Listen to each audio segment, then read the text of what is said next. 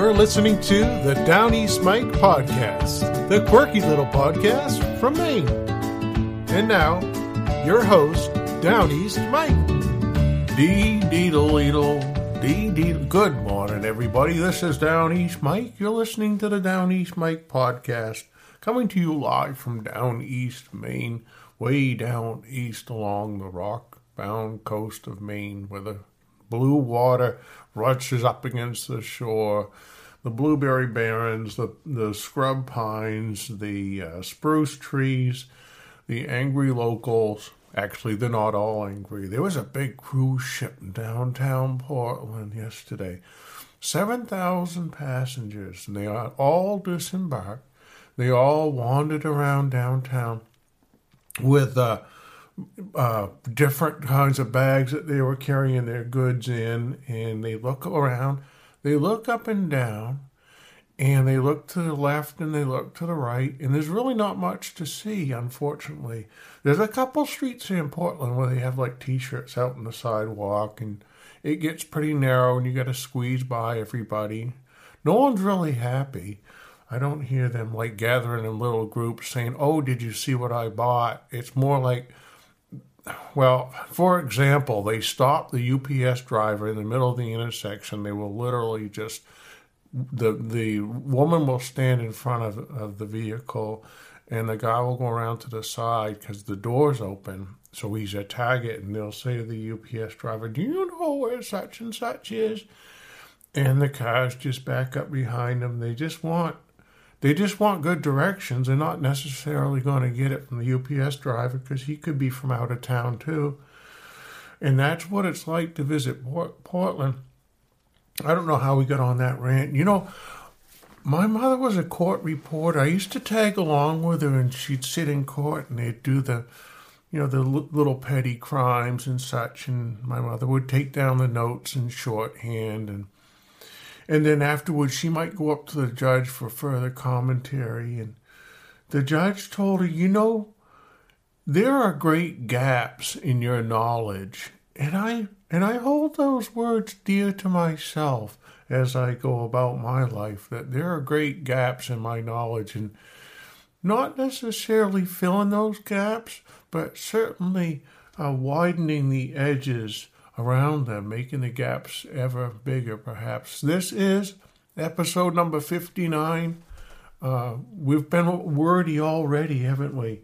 And this is Wednesday, October 5th, 2022. Our motto, if you're new to the podcast, our motto is some of this is whimsy, some of it is true, and the interpretation of it all is entirely up to you. In today's episode, we have all kinds of excitement. We have a tall traveler from 1971, whaling and telephones from 1885 collecting cigar stubs in Lewiston, 1885.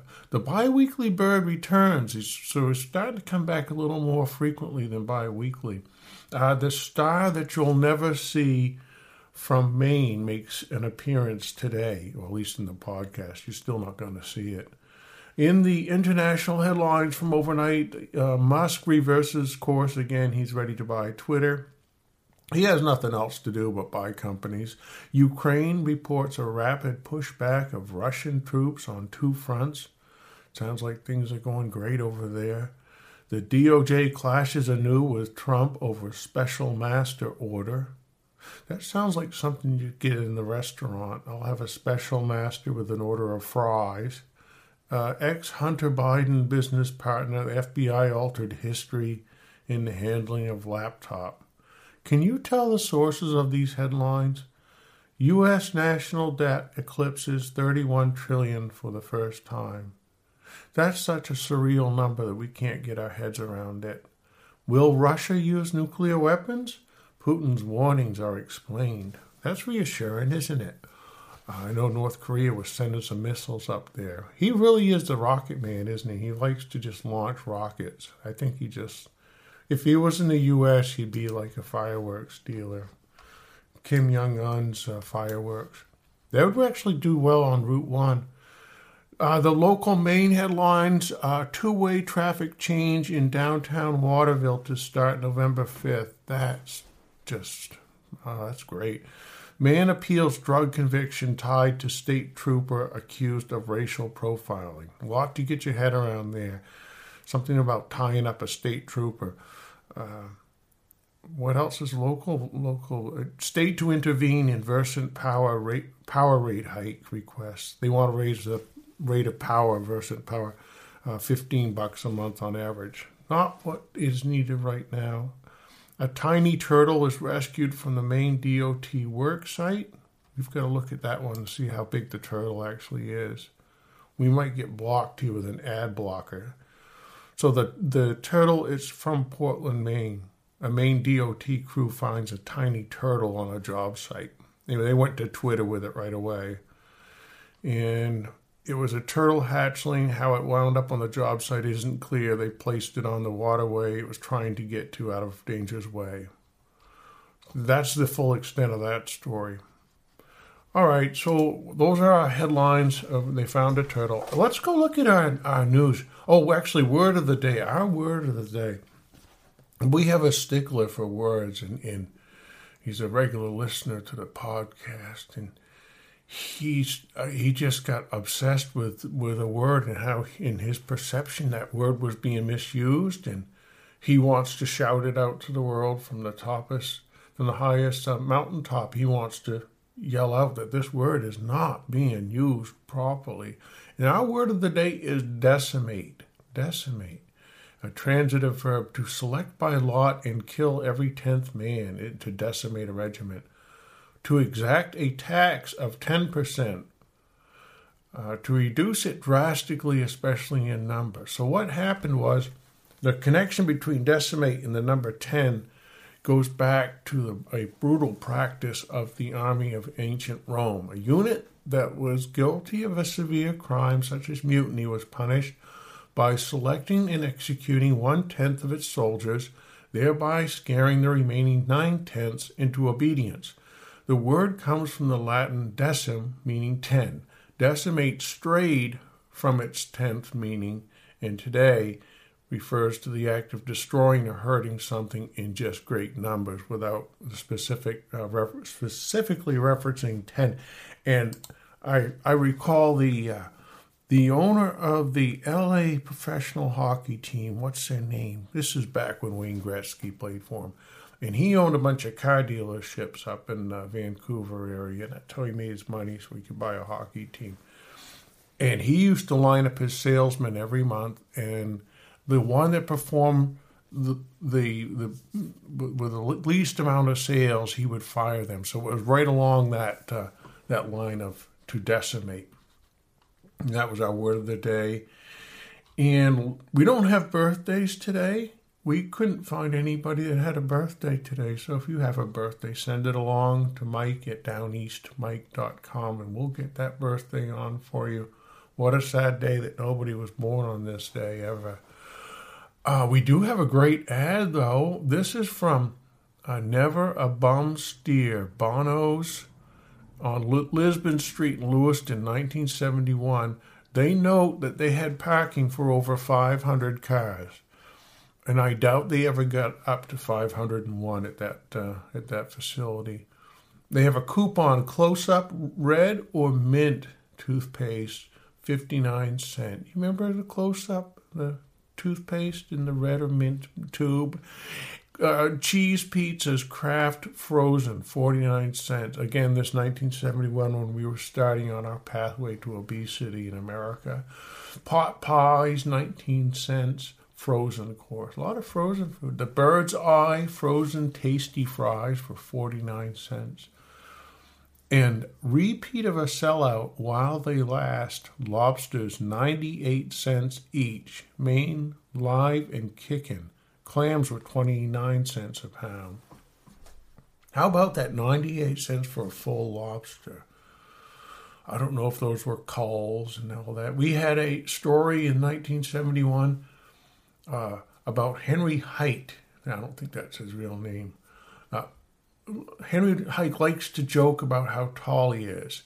And there's a lot of material. He says, I once met a fellow from Illinois who was 10 inches taller than I was, but he died at 22. As far as I know, I am the tallest man in the world. Height, whose parents, five brothers and seven sisters, they were all under six feet tall.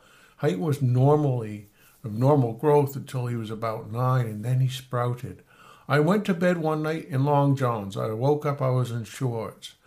His pituitary gland remained overactive until he was 15 years old and 8 feet 2 inches tall. I was a star on the football team. They gave me the ball, and if someone tripped me, we made a first down. They had to build me a special desk in school. I was so big that the teacher brought me apples. Is this funny? I wanted to be a boxer, but I was afraid I'd get cauliflower knees. As a youth, Height appeared in vaudeville with a midget. Now he makes appearances around the country for a meat company. Height, who is 56 and decidedly lean at 270 pounds, has been married for 35 years to a woman who is 5 foot 3 and he's long used to living in a house with abnormally high ceilings. He drives a modified Volkswagen from the back seat. He needs two beds in motel rooms and pays $90 a pair for specially made shoes. I don't shine them, he says. I run them through the car wash. That's really bad. Height even has a joke when passersby stare at him on the street. What's the matter? he calls out. Didn't you ever see a guy in a gray suit before? Eight foot two is pretty tall, though, isn't it? Uh, on this day in uh, 1885, there was an attempt to blow up Flood Rock in New York Harbor. Um, I guess they needed that for navigational purposes. Saturday's storm from a few days previous is reported as the heaviest for several years in Bangor and vicinity. Much damage was done to the roads there was a railroad accident in Minnesota. Five men were instantly killed and 30 or 40 others injured. I guess that's quite a railroad accident.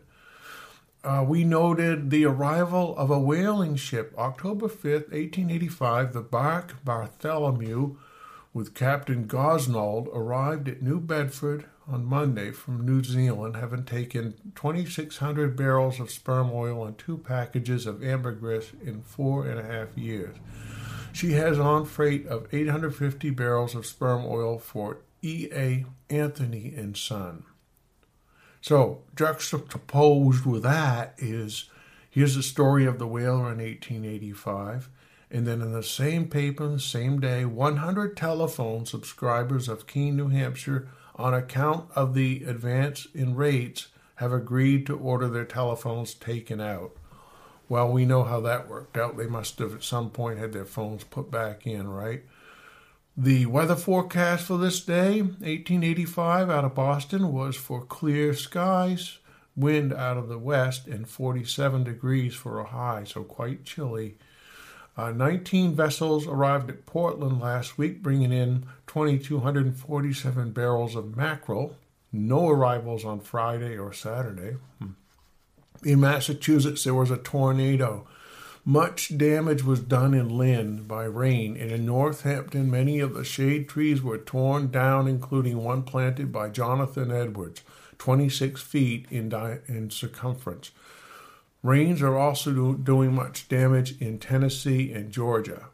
Four cases of smallpox were found in New York City, and there are fears that much suffering may be caused by the scourge during winter. A panic was caused in the schools of St. Lawrence. I uh, can't quite read that. Uh, must be Canada. By the public vaccinators' entrance Saturday, but there was no riot.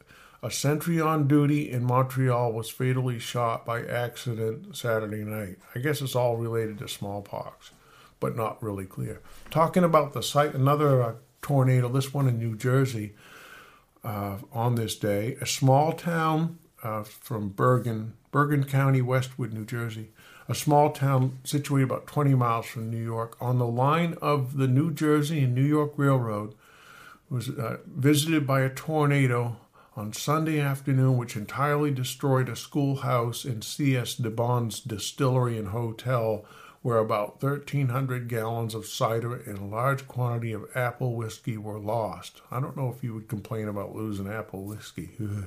Quite a number of houses were blown 10 or 12 feet from their foundations. They measured that. Mrs. DeBond was blown from the second story window to the ground and severely injured about the head. I would guess so. The wires of the Western Union Telephone Company were blown down, communication being entirely cut off north of Westwood. The New Jersey and New York Railroad was so blockaded by debris it took a large gang of men two hours to clear it, damage to the property around $75,000. There was a heavy burglary reported at Baring up near Calais. The burglars blew open the safe of Samuel A. Doughton, the general merchandise dealer at Baring on Saturday night. They obtained $100 in cash, all his notes, and valuable papers, in other words, love letters from his mistress. Probably the same party burglarized Beach's store in September. They are evidently professionals, there's no clue. Saunders and Maddox Professional skated a dead heat five mile roller race in Calais Saturday night. Time 15 minutes 14 seconds. They were doing rollerblade racing, and that must have been inside. Uh, we had the cigar stub gatherer, an old decrepit man past 70 years of age and with a bent form. Sounds like me in a couple of years. Is one of the earliest risers in Lewiston. The officers on the night watch on the streets often meet him. He makes it a business to collect cigar stubs. Officer Marshall stopped. Uh, stopped him Monday morning about four o'clock. The man had about twenty water-soaked cigar stubs in his pocket. He is a French Canadian and could talk no English. That's the full extent of the story. We don't know if he dries them out and smokes them or he makes one big cigar, but I'm sure he has fun with it. The experiment is being made of exporting living lobsters in tanks from the Gulf of St. Lawrence to England. England now consumes a large part of the product of the New Brunswick lobster canneries. Isn't that something? Uh, authorities at Megantic uh, this is up near the border there, claim that there is but one case of smallpox there which came from Fall River and the patient is recovering. Megantic is a railroad station on the International Railroad at the north end of Lake Megantic in Canada. That was one where the big explosion was, right? I am assured by men who know that no case of smallpox has appeared in Franklin County, and the extensive belt of unbroken forest between us and the Canadian settlements will very likely protect us in that direction. So smallpox does not make its way through trees. I don't know about this next story, but it's in the same paper. A man in Pennsylvania was recently relieved of two snakes, 14 inches and a foot in length, respectively, which had made his stomach a dwelling place for two years. I don't think they were really snakes. A cow wrecked a train at Kamloops, British Columbia on Saturday. Six men were killed and a number injured. A lot of train accidents. We had a letter to the editor of the Lewiston Journal. I thought this was something. This is from, uh, again, from 1885, a perspective on education. One thing in connection with the Auburn Common Schools for some years past, which was highly commendable and which met the approval of a large number, if not all, of parents and guardians, was the fact that the scholars' lessons were learned and their work was performed in the schoolroom, and as a rule, no lessons were to be learned at home in the evening. But of late, there seems to be a tendency to get back to the old style, and I, for one, desire to express the opinion that it's not in the interest of our children to give them work to do out of school hours. So let's write a letter to the editor here in the Lewiston Journal, 1885. He's suggesting don't give the kids uh, homework. Another thing in this connection is that when examples are given the scholar to be performed at home, they seem to be made extremely hard to work out. So don't give them hard homework. The examples in arithmetic brought home by the second class grammar were in carpeting rooms. Very practical, of course, but why give them carpeting of such unusual widths as 5 6 and 7 9 to cover a floor with? Now, if the children understand the principle, then give them the ordinary widths of 3 to 4 in one yard and don't try to keep them at work all the evening on some great hard fractions. But, they say, These examples give their minds exercise. Now, a man who has been at work hard all day at the bench or forge does not need to saw wood in the evening for exercise, nor does the accountant or bookkeeper need to work over a set of imaginary books for exercise after his day's work. I think, gentlemen of the school board, Mr. Superintendent, or whoever is responsible, that if you will give the children a rest when out of the schoolroom, they will find exercise beneficial to both mind and body. So that was their homework in 1885 how to do um, math and carpet a, a floor. We have a biweekly bird of the day came back because uh, we got thinking about this little thing. If you ever saw, if you were out in the fog on a northern island and out of the fog flew a bird with a brightly colored beak, you would think, what planet am I on? This little tropical bird. But that is the Atlantic puffin. And you don't see them close to shore unless you're on an island out there. Uh, the puffins are, there's three species of this uh, uh, genus. They are seabirds that feed primarily by diving in the water. They live in large colonies on coastal cliffs or offshore islands they nest in crevices among rocks or burrows in the soil.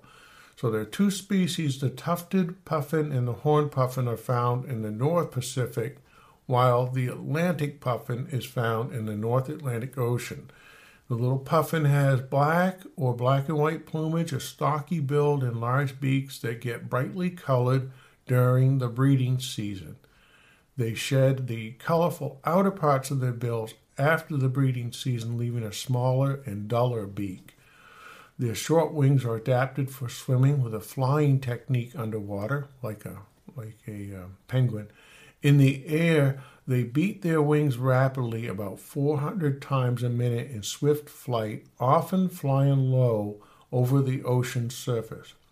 There's a little story here on impossibly cute with pear shaped bodies, beak and eye markings as bright as a clown makeup, and a wobbly slapstick walk.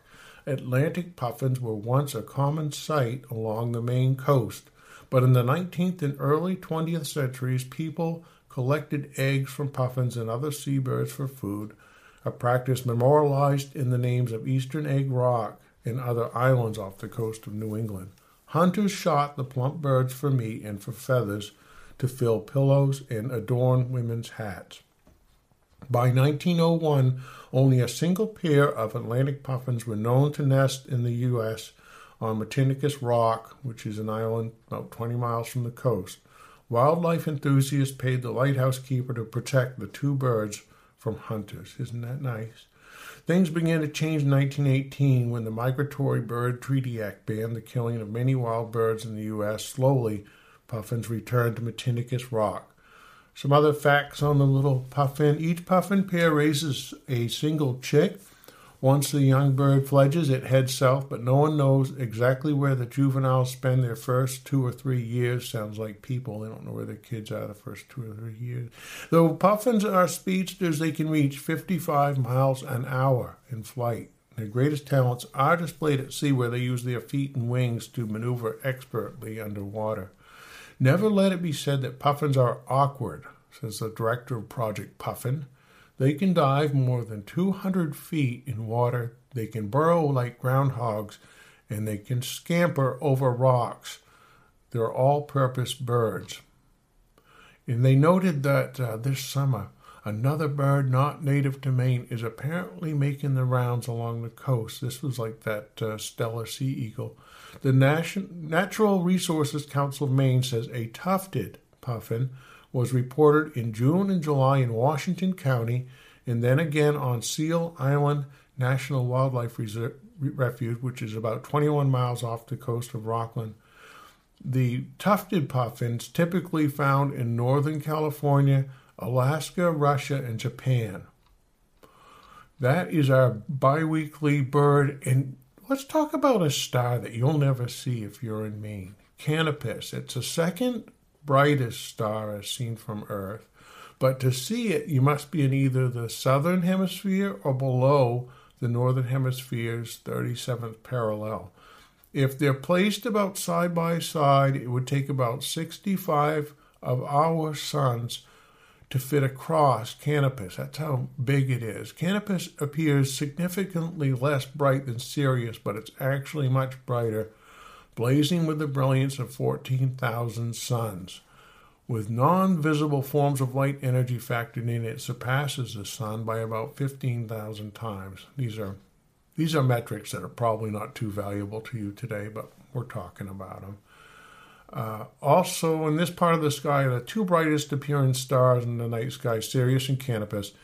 Uh, and we want to talk about uh, it's uh, see, called the Great Star of the South, a name and a legend to, to many North American observers, but a dazzling gem to our more fortunately situated neighbors in the South. It's in the constellation Carina, which the, is the keel of the now defunct constellation of Argo Navis, the great ship of Jason and the Argonauts. That was a band, I don't think. Canopus lies roughly due south of Sirius, so when the latter is at its highest, so too is Canopus. In fact, Canopus arrives at the meridian about 20 minutes before Sirius, but you can't see it from Maine. Uh, Appearing to skim just above the southern horizon for most of the southern U.S., it's usually immersed in a thick horizon haze, which is probably the main reason for the popular misconception that it's a deep yellow or orange in color. Its true tint is silvery white. Then he talk about there's a sneaky way to get a view of Canopus even further to the north because the horizon appears to dip at altitudes of 30,000 feet or more. Airline passengers might be able to see it from latitudes as far north as Washington, D.C. or St. Louis.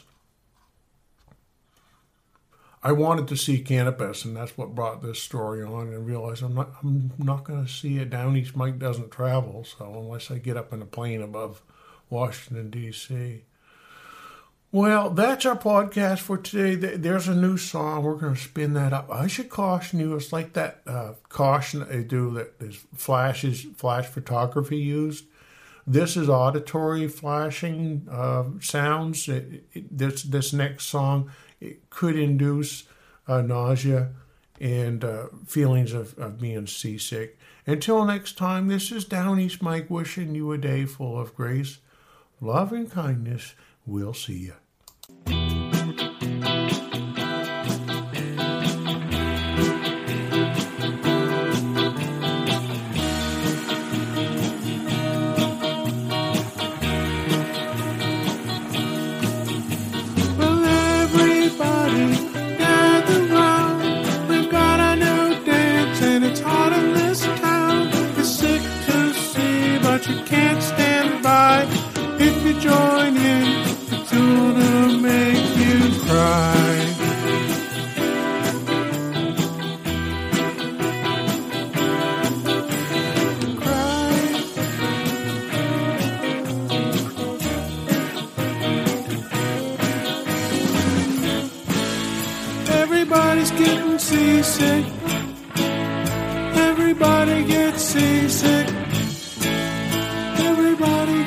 Seasick now. Seasick.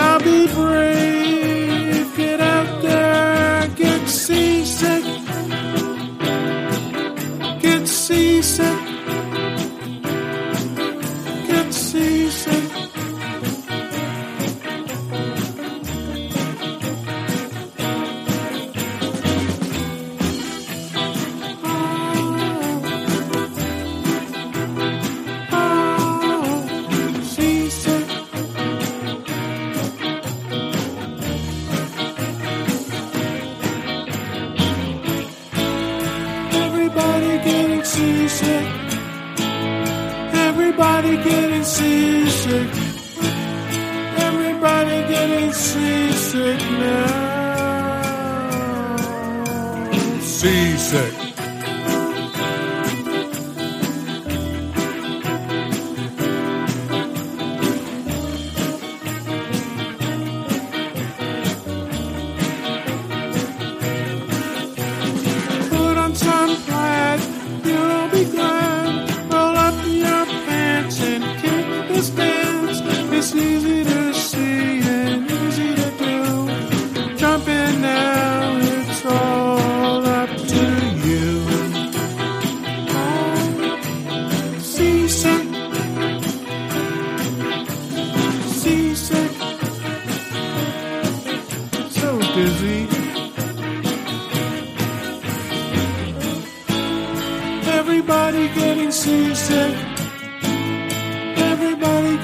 Seasick.